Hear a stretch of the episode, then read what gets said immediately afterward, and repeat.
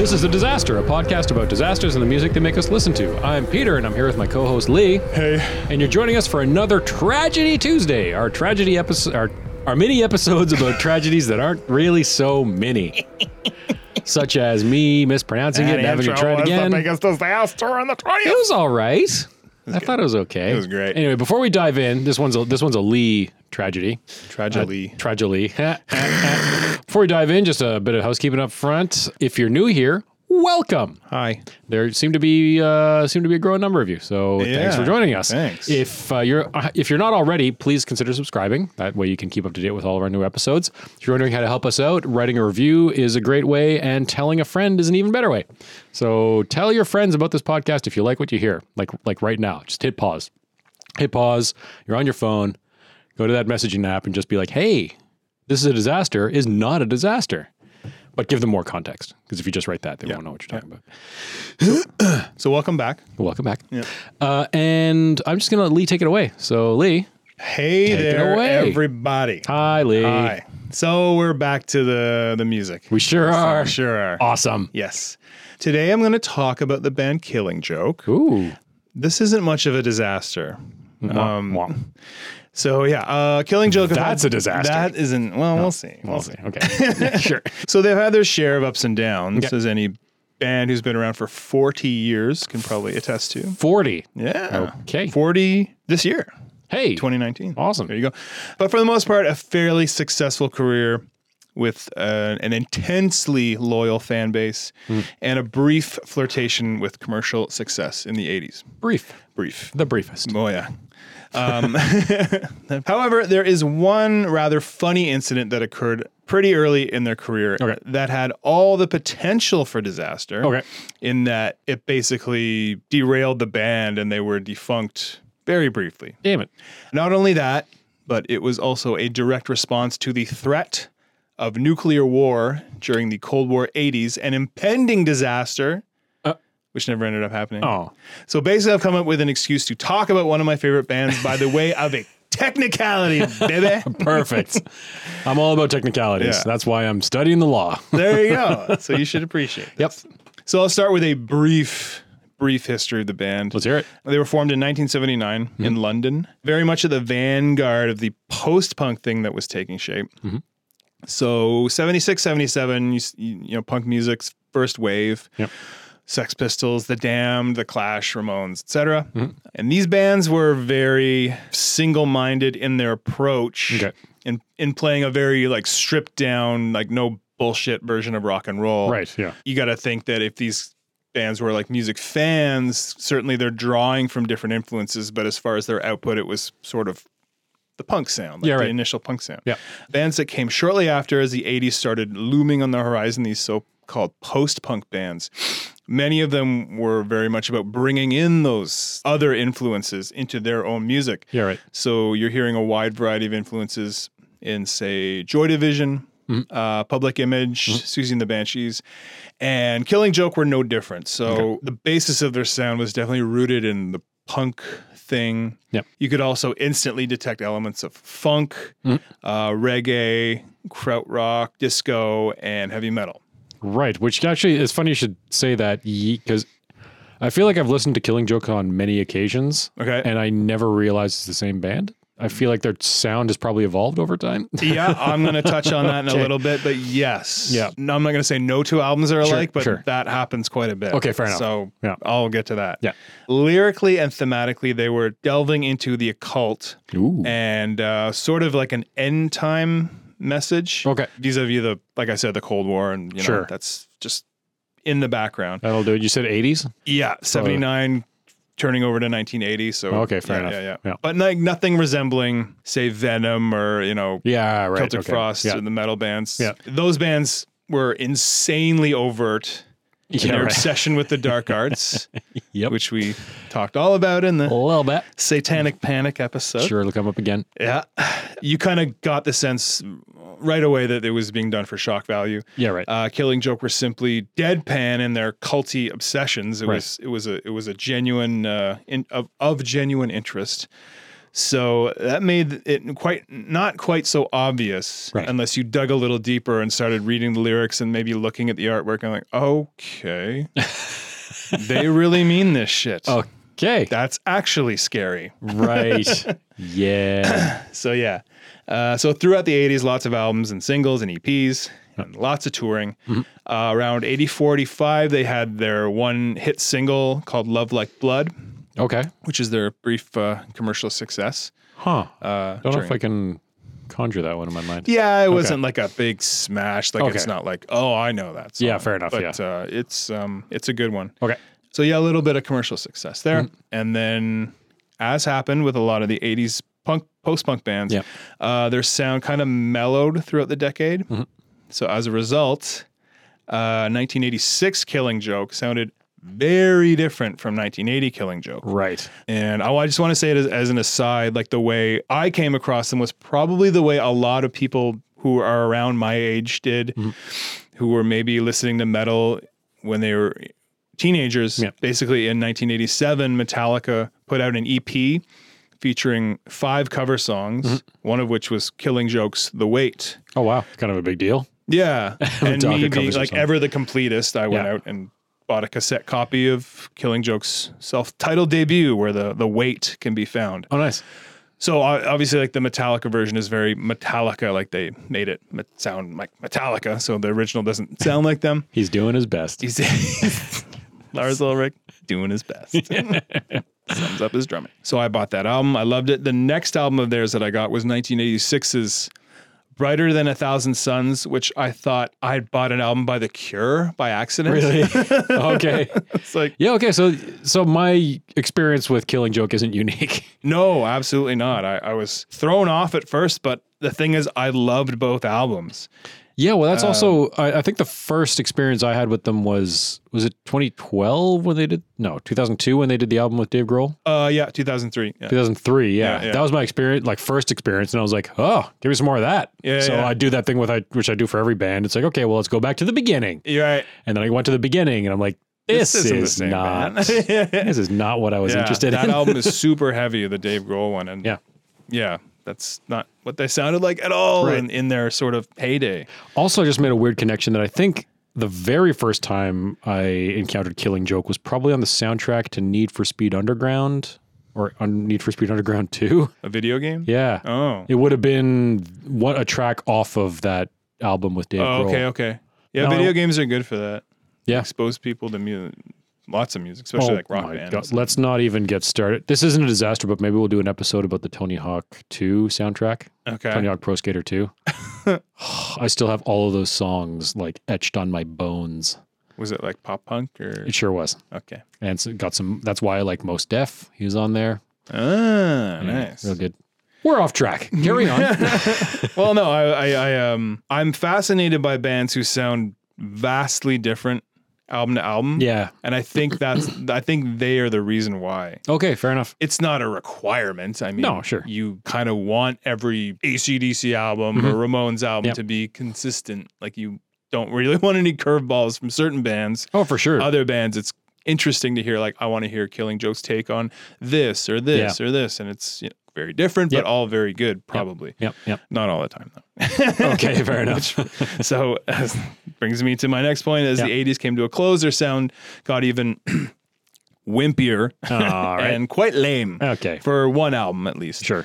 as the 90s started up they sort of hit reset after losing some members Oh. and came back super heavy and sounding very much like classic killing joke but with an even more like sort of metallic edge and that's where Right. they started down the road which led to like the self-titled album that Dave Grohl played on Didn't Um, he also kind of invite himself onto the whole album? They wanted him. I think their plan was to have a different drummer feature on every track. Yeah, and he they came in s- and was like, "Can I, can I just do it all?" Yeah, some that sounds right. Yeah, I Yeah. think they solicited different, like the guy from System of a Down, Right. and yeah. maybe the guy from Tool. But yeah, he just was like, "I'll do the whole thing." Yeah. Probably for the Um, best. Otherwise, you'd have, especially the Tool drummer, you'd have a Ugh. song that's a 15 minute solo. Exactly. We don't need that. We don't need that. Apologies to Tool fans. Although I do, I, I, I love, I have a soft spot for Lateralis. I'm going to talk about Tool in a second. Okay. Good. hey, are we friends? Weirdly, We should be friends. we should like hang out and talk about things. Okay. and record it. Fair enough. So yeah, they got the '90s. They got heavy. Yeah. Definitely a reaction to like metal and alt rock becoming very popular with the kids. Right. And so yeah, that's that's basically where they would sit, like within this sort of sonic niche of you've got their classic sound, but it's it's heavied up quite a bit. Yeah. And they continue to sit there to this day. So 40 years on, still releasing solid albums, still touring, and they're actually currently opening for that awful Tool band. Dude, really interesting. So okay. most likely playing half full stadiums to irate Tool fans and So- getting paid handsomely to do so. So Quick, quick, I say okay. quick sidebar. What are your thoughts on Tool? Are you you a fan? Look. Or, okay. In high school, I thought there was no better band. Hey. And I'm talking about Opiate and I'm talking about Undertow. Uh-huh. And when Anima came out, I was like, what is this? Uh And it just gets worse from there. Well- I think 10,000 Days has some good moments. Okay. But that new album, No, I couldn't do it. Oh my god. I made myself listen to it top to bottom Yep. and No. it is just a chore and a bore. Same. I say I couldn't do it. I did it. Right. Like while I was working or something. Sure, but there- yeah. there's a couple songs where you're like, wrap it up, guys. They're not songs. It's just these then- meandering parts that For never me, I think right place, right time. I was just getting into like heavier music when Lateralis came out. Yeah. There's still a lot of songs on that that I think are bangers, Right. but that's probably just me in this room. It's not just you, but yeah, in this room, yeah, for Yeah. sure. so that's Tool. Cool. I could talk for an hour about that. but Different disaster. Different disaster. Yeah. So yeah, going back Back to killing joke. That's a killing joke. So going back to the early days, Yeah. and I want to focus a bit on how the band formed and the kind of atmosphere they cultivated within the ranks. Okay. Uh, specifically due to their obsession at the time with the occult and magic Okay. with a K at the end of it. Right. Totally. Not totally talking real. about rabbit out of a hat. totally real. Totally. Oh, yeah. Important. Yeah. So the seeds of the band were planted when singer keyboardist Jeremy Jazz Coleman Mm-hmm. and drummer Paul Ferguson, aka Big Paul. They've all got their Come on. I know. Jazz and Big Paul. Exactly. Cool. Cool. Killing cool. Joke fans are like, yeah. All right. And everyone else is like, what? I mean, whatever. Sid was Sid. yeah, yeah, Barrett. yeah, yeah. Yeah. So they met in a, a dole line, Oh, okay. yeah. the British Yep. version of welfare. yep. And they quickly found they had a lot in common Mm-hmm. and agreed to get together at some point to make some music happen. So uh, shortly after that, they placed an ad in Melody Maker, which is like a British m- music magazine, Right. uh, seeking other musicians. And the ad goes as follows Want to be part of the killing joke? We mean it, man. It's like a Sex Pistols. Oh, Callback. nice. Nice. Total exploitation, total publicity, total anonymity. Bass and lead wanted. Okay. So right, pretty then. cryptic. Sure. Yeah. Not your average like guitarist seeks drummer to play classic Yeah. rock song. Yeah. I, I imagine that would get more responses than yeah. like Like, what? Led is Zeppelin this? cover band looking for Exactly. drummer. It catches the eye. Yep. Yep. Further to this search for other members, what Jazz and Big Paul actually did to initiate said, said search was to perform a ritual. So, as Paul describes it, they used candles. They painted a large pentagram on the floor of the uh, apartment So far, where band the f- practice. the f- yes, yeah. where they uh, had been living and performed an invocation of sorts, most likely from the works of Aleister Crowley, who Right. they were largely influenced by at the time. Wait, so that's not a normal thing? Because whenever we get to band practice, the first thing you make us do is draw a pentagram and chant something in that weird ancient language. Told you not to talk about It's just normal. Yeah. huh It's what people do. So, mini sidebar. Yep. Aleister Crowley. Bring it. He was an English occultist, Yeah. ceremonial mas- magician, Yeah. poet, painter, novelist, and mountaineer. Okay. during the turn of the 20th century and beyond. I think he died in like 47 or so. and he was Mm-hmm. Oh, sort okay, of okay. Active Right. Yep. throughout that time. He joined the Hermetic Order of the Golden Dawn, Okay. Hmm. where he was trained in ceremonial magic. Okay. He also wrote the Book of the Law, which served as the basis for Thelema, Okay. I don't know if I'm saying that right. Sure. Uh, a religion of his own founding, with its fundamental tenet being "Do what thou wilt." Oh, is the whole of the law. Is the whole of the law. Ah. Yeah. He also led a libertine quote Mm-hmm. lifestyle, okay. which sees one devoid of most moral principles or sense of responsibility or sexual restraints. Libertinism Yeah. is described as an extreme form of hedonism. So he Fair. wasn't the greatest guy. Doesn't doesn't sound like it. No. What, is there any relation between him and like the Necronomicon, or is that someone else? Oh no, that's uh, H.P. Lovecraft. Ye- oh, okay. He yeah he wrote about that. Oh, Gotcha. I don't think there is a Necronomicon, but he said Right. sort of a- right. pretend book that comes up in his stories. Quite. So yeah, it's not to say that Aleister Crowley was their idol or anything, but some cues are definitely being taken more from his writings and Thelema in general. Yep. So the eye gets placed, the ritual is performed, and shortly thereafter, the other two members are found, those being guitarist Kevin Jordy Walker and bassist Martin Glover, aka Youth. Proving that magic is real. Exactly. Did they come with the nicknames, or were the nicknames installed after? I think Youth already had his nickname. Sure. Jordy, I'm not sure. Okay. Fair enough. Yeah.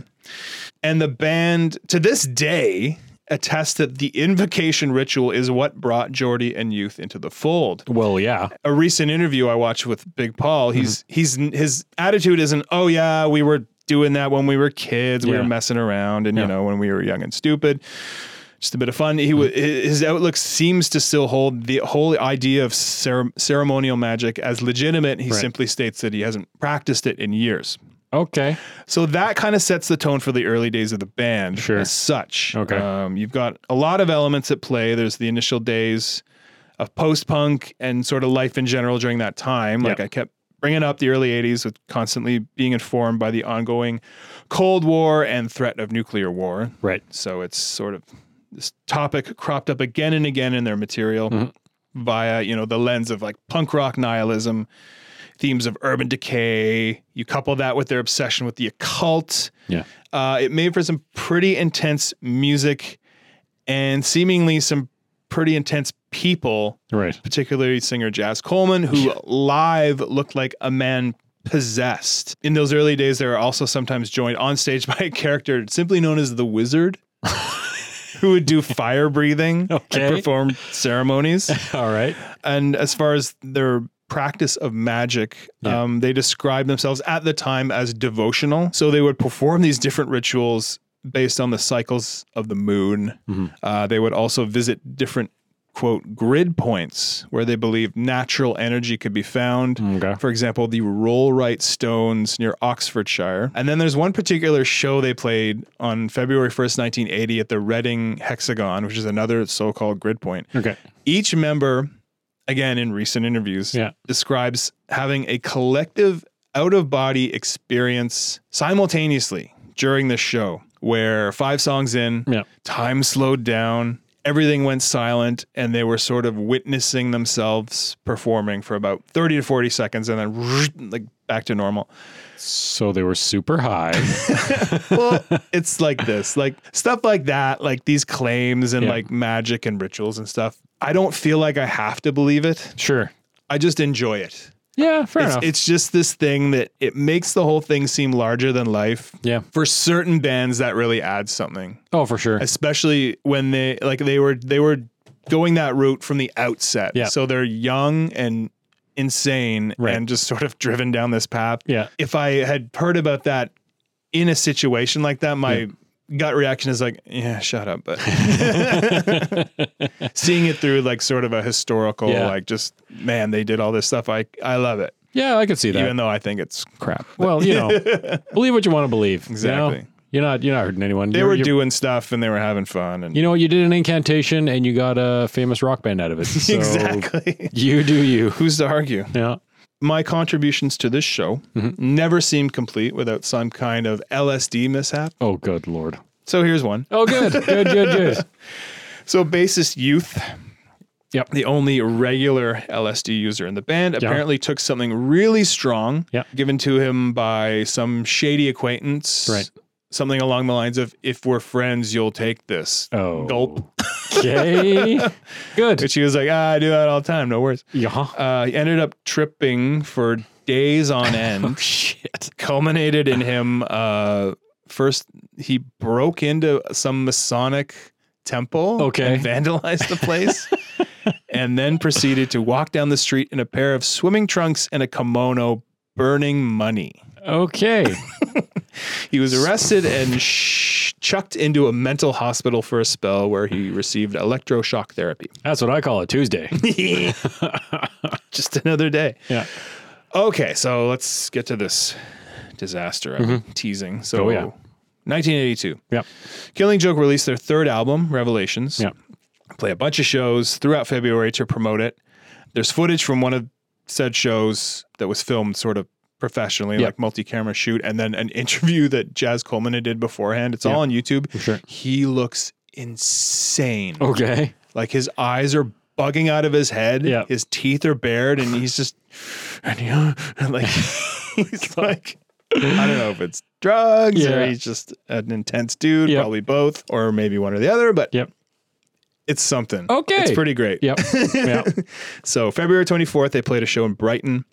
Uh, the following day, they were scheduled for their first appearance on Top of the Pops. Okay. You know, kind of a big deal. Yep. So the band are waiting around the uh, TV studio for Jazz to show up. Yep. Never does.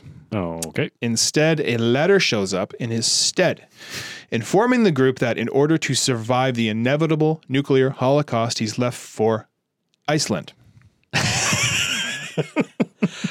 I mean, that's how you bail on a gig. Uh, yeah.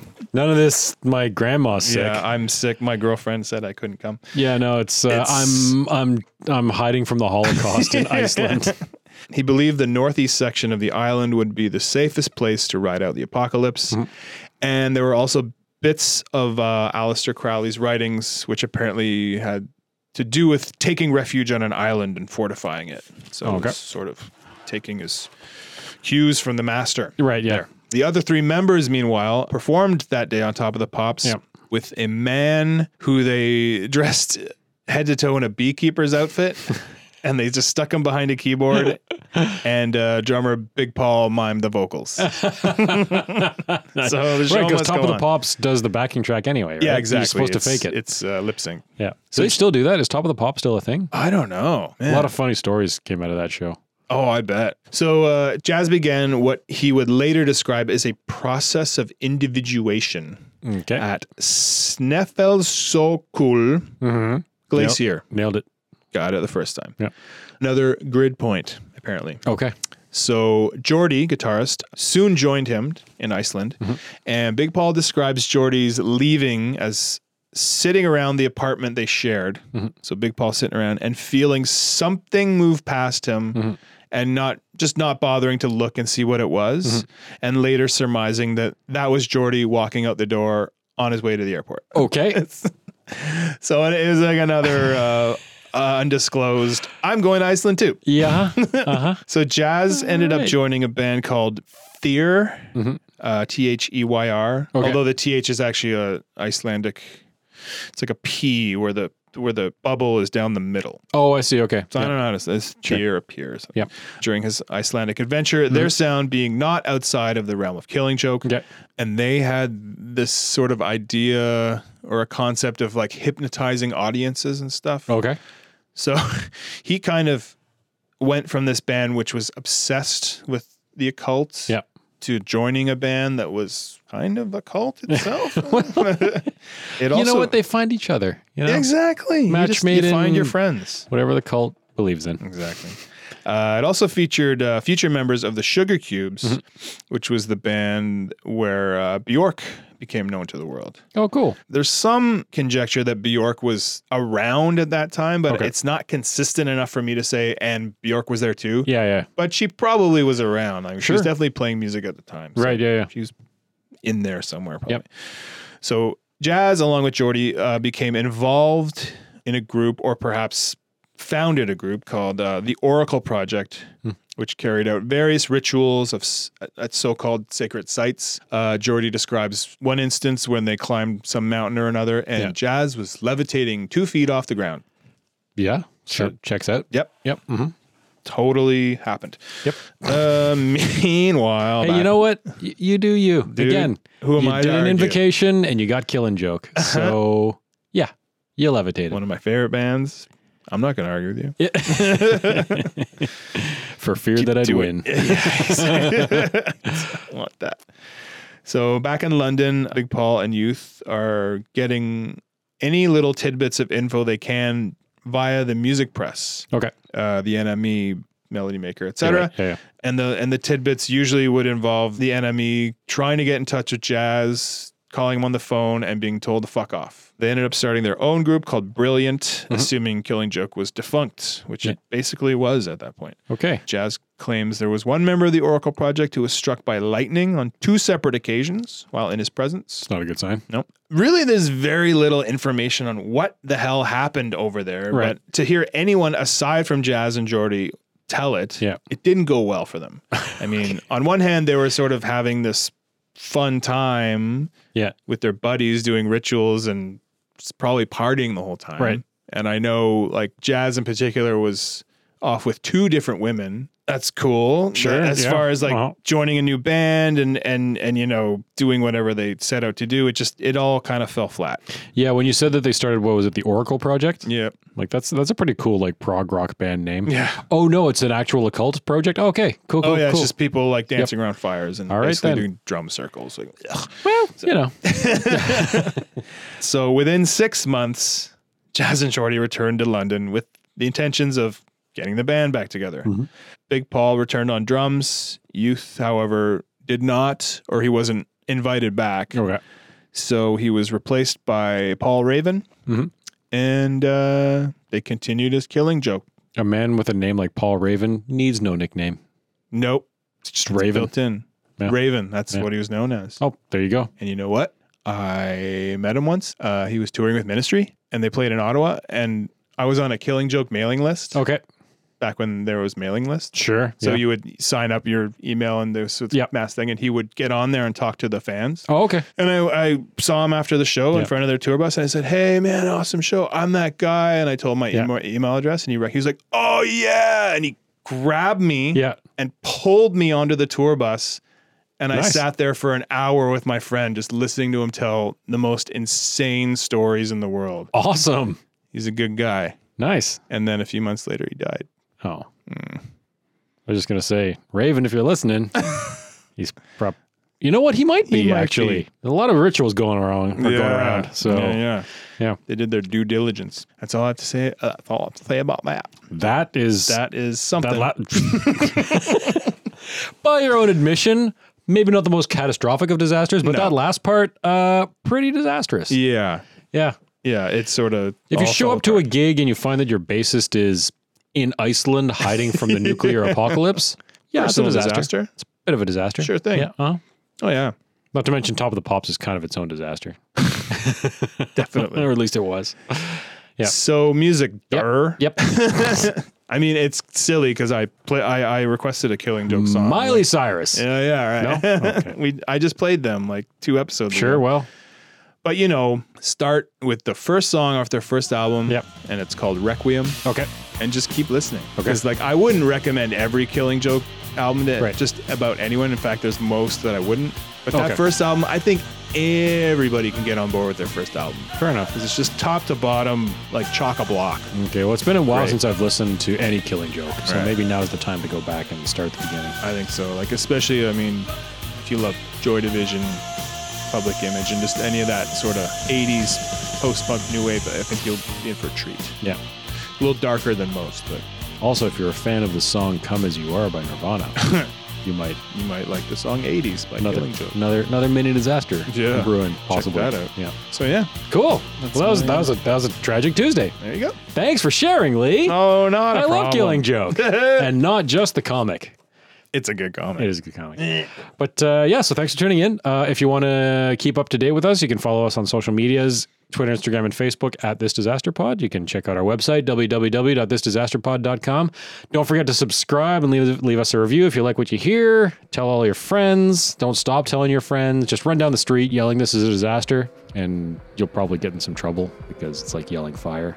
But then clarify that it's a podcast to whoever you get in trouble with. And they'll be like, Don't oh, wear cool." swim trunks and a kimono and burn money, or do. or do. That sounds pretty We'll sweet. get some attention. If you're going to do that, take a video and send it our way. Don't mention our names. We don't know you. right, don't send it.